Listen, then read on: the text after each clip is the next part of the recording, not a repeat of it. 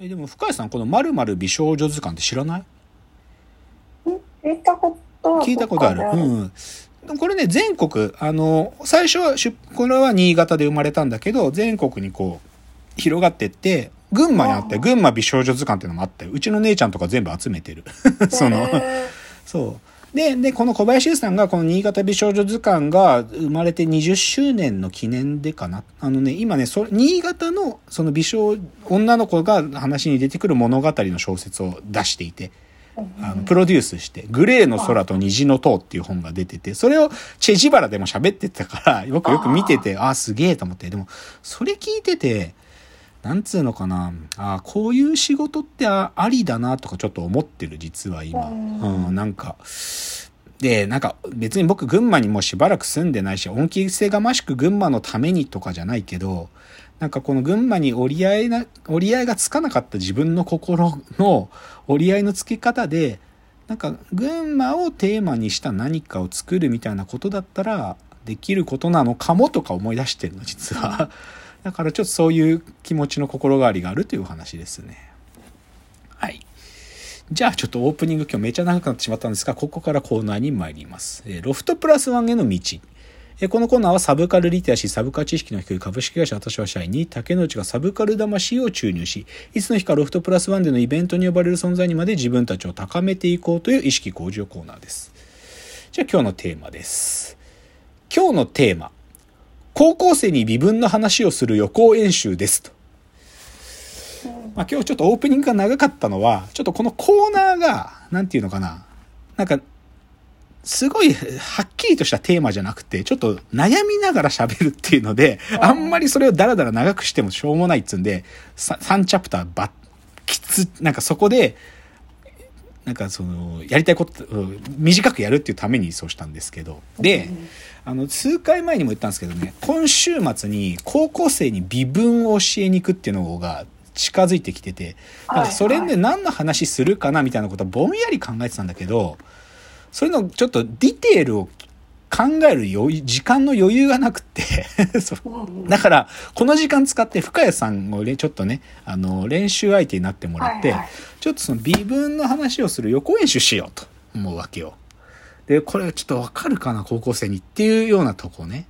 で、狙いっていうか、まあ、ちょっと狙いっていうかな、微分な、で、なんか、高校生で受験頑張、なんかね、まだ1年生か2年生なんだよ。3人の男の子らしいんだけど、はい。で、別に僕の狙いは受験数学の微分の問題を解いてあげるとか、そういうことをしたいわけじゃない。だって1回しか喋れないんだから、うんまあそのおしお知り合いの、あの、お世話になってる方の息子さんなんだけどね。なんで、だけどまあだからその子に、なんかね、数学についてのこう、こうなんかね、パースペクティブが開くみたいなことがやりたい。やってあげられたらいいなと思ってるっつうので、どっちかというと微分の、なんか、こう、視野が広がる話がしたいんですよと。で、結論はどこまでたどり着きたいと思ってるかっていうと、どうしても微分ってさ、グラフのこと考えちゃうんだけど、グラフから論理で迫るところまで行きたいんだよ。つまり、数学っていうのは、数学を数学するってことができて、で、数学を数学するって言った瞬間、こう、グラフによるメタフォリカルな理解ではたどり着けない地点までいけるんですよ、数学っつうのは。つまり、抽象的な論理に近づくことで、微分の問題が微分の問題だけじゃない視野が手に入るっていう話なんだよね。そういうことをしたい。で、だからそういうことをしたいなと思っててっつうので、今日ここからちょっとで練習してみるね。で、これはい当日この順序で話すかわかんないけど、ちょっとい、なんか、とりあえずこんな感じかなと思って深井さん、ちょっとまず当ててみるのはね。はい。じゃあさ、微分ってさ、微分のその定義上極限って言葉出てくるじゃん。極限を取るってあさ、はいはいはいじゃあさ、無限と極限って、どっちが先にできたと思う？数学上、無無限無限って概念あるじゃん。とはい、極限って概念ってあってさ、微分は極限っていうの使ってんだけどさ、でも似てんじゃん。無限と極極限って。マーク的にもこの無限マーク出てくんじゃん。はいはい。どっちが先にできたと思う？む逆にもっと深い言い方するとね、はい微分と極限ってどっちが先にできたと思うって問いでもいいのよ。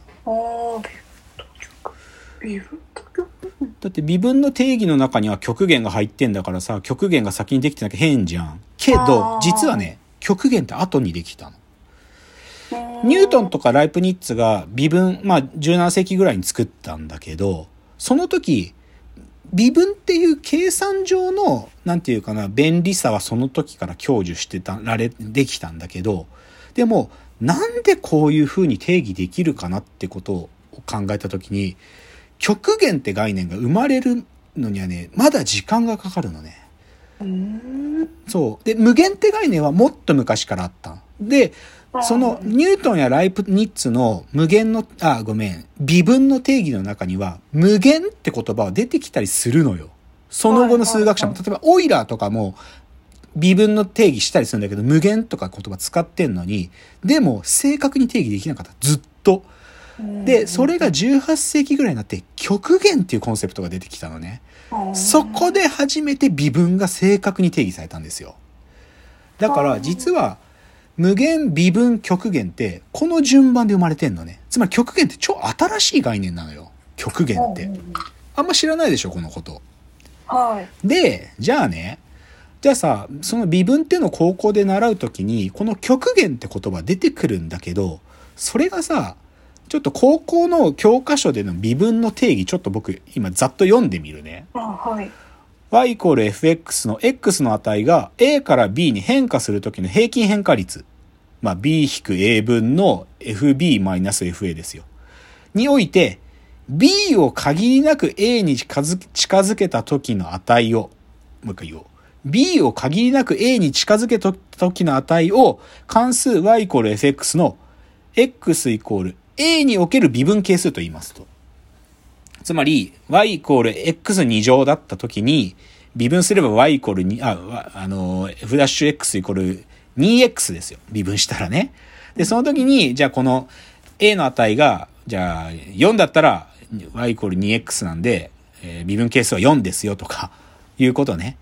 なまあ、要は微分係数っていうのはこういうきいうふうに決めますよっていうことを言ってるわけだけど、ここでね、高校の教科書ではこう書いてある。さっき僕読んだところの B を限りなく A に近づけた時の値と。まあ、もうちょっとこの定義の話から外れちゃえば、要は微分っていうのはさ、ある関数があった時の特定の X、まあ一つの点だった時の、その関数のグラフの接線引いてるってことですよ。で、その接線の傾きのことが微分係数なわけだけど、で、その接線の傾きのす、の、それが、その、ある X の値だから、それ A ね。この A ってのを、でも A 一つだけじゃ、その傾きって決まんないから、別の点を取って、それがギュギュギュギュギュギュって A に近づいてった時に接線ができるわけだから、うん。その A にある B から限りなく近づけたみたいなこと言うんだよ、高校数学の教科書では。でも、この言い方さ、はって思わない？はっていうか、いや、高校でこれ習った時は、ああ、A に近づけるってことなのねと。で、それはつまり極限を取るってことなんだけどさ、うん A の、A の値に限りなく近づける極限を取るっていうことをしてるんだけど、この極限を取るっていうのが、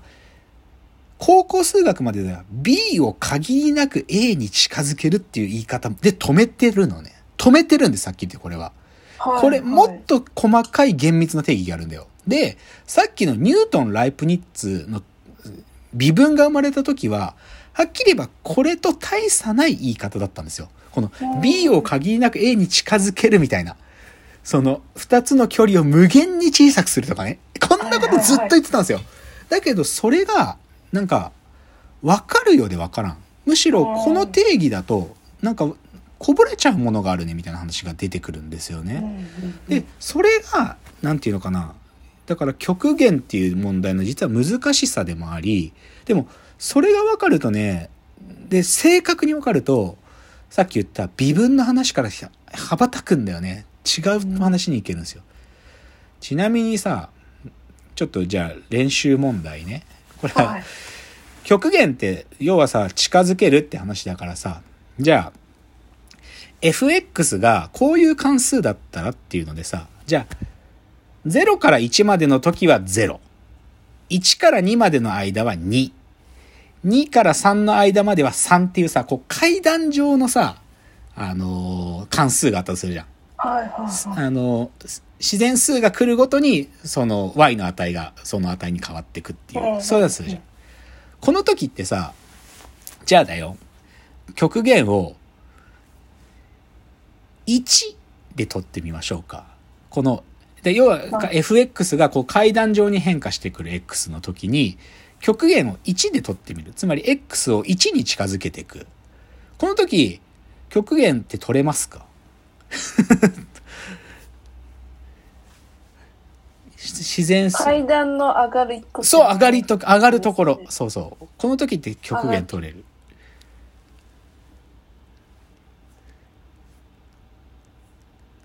どっちから近づけるかっていう話が極限ってのあってさ、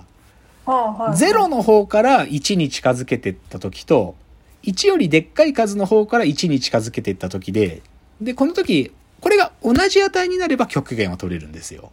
はいはい。うん、だけど、この階段状になってる時のこの階段になってるところで、例えば1のところだったら、0の方から近づけたら、まだ1には絶対なってないから、0のままなんだよね。うんその F、F、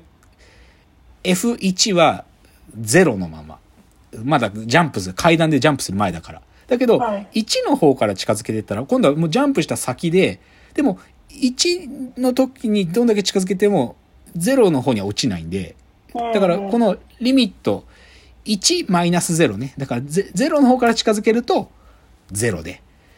う上の1よりでかい値の方から近づけると1なんていう意味では、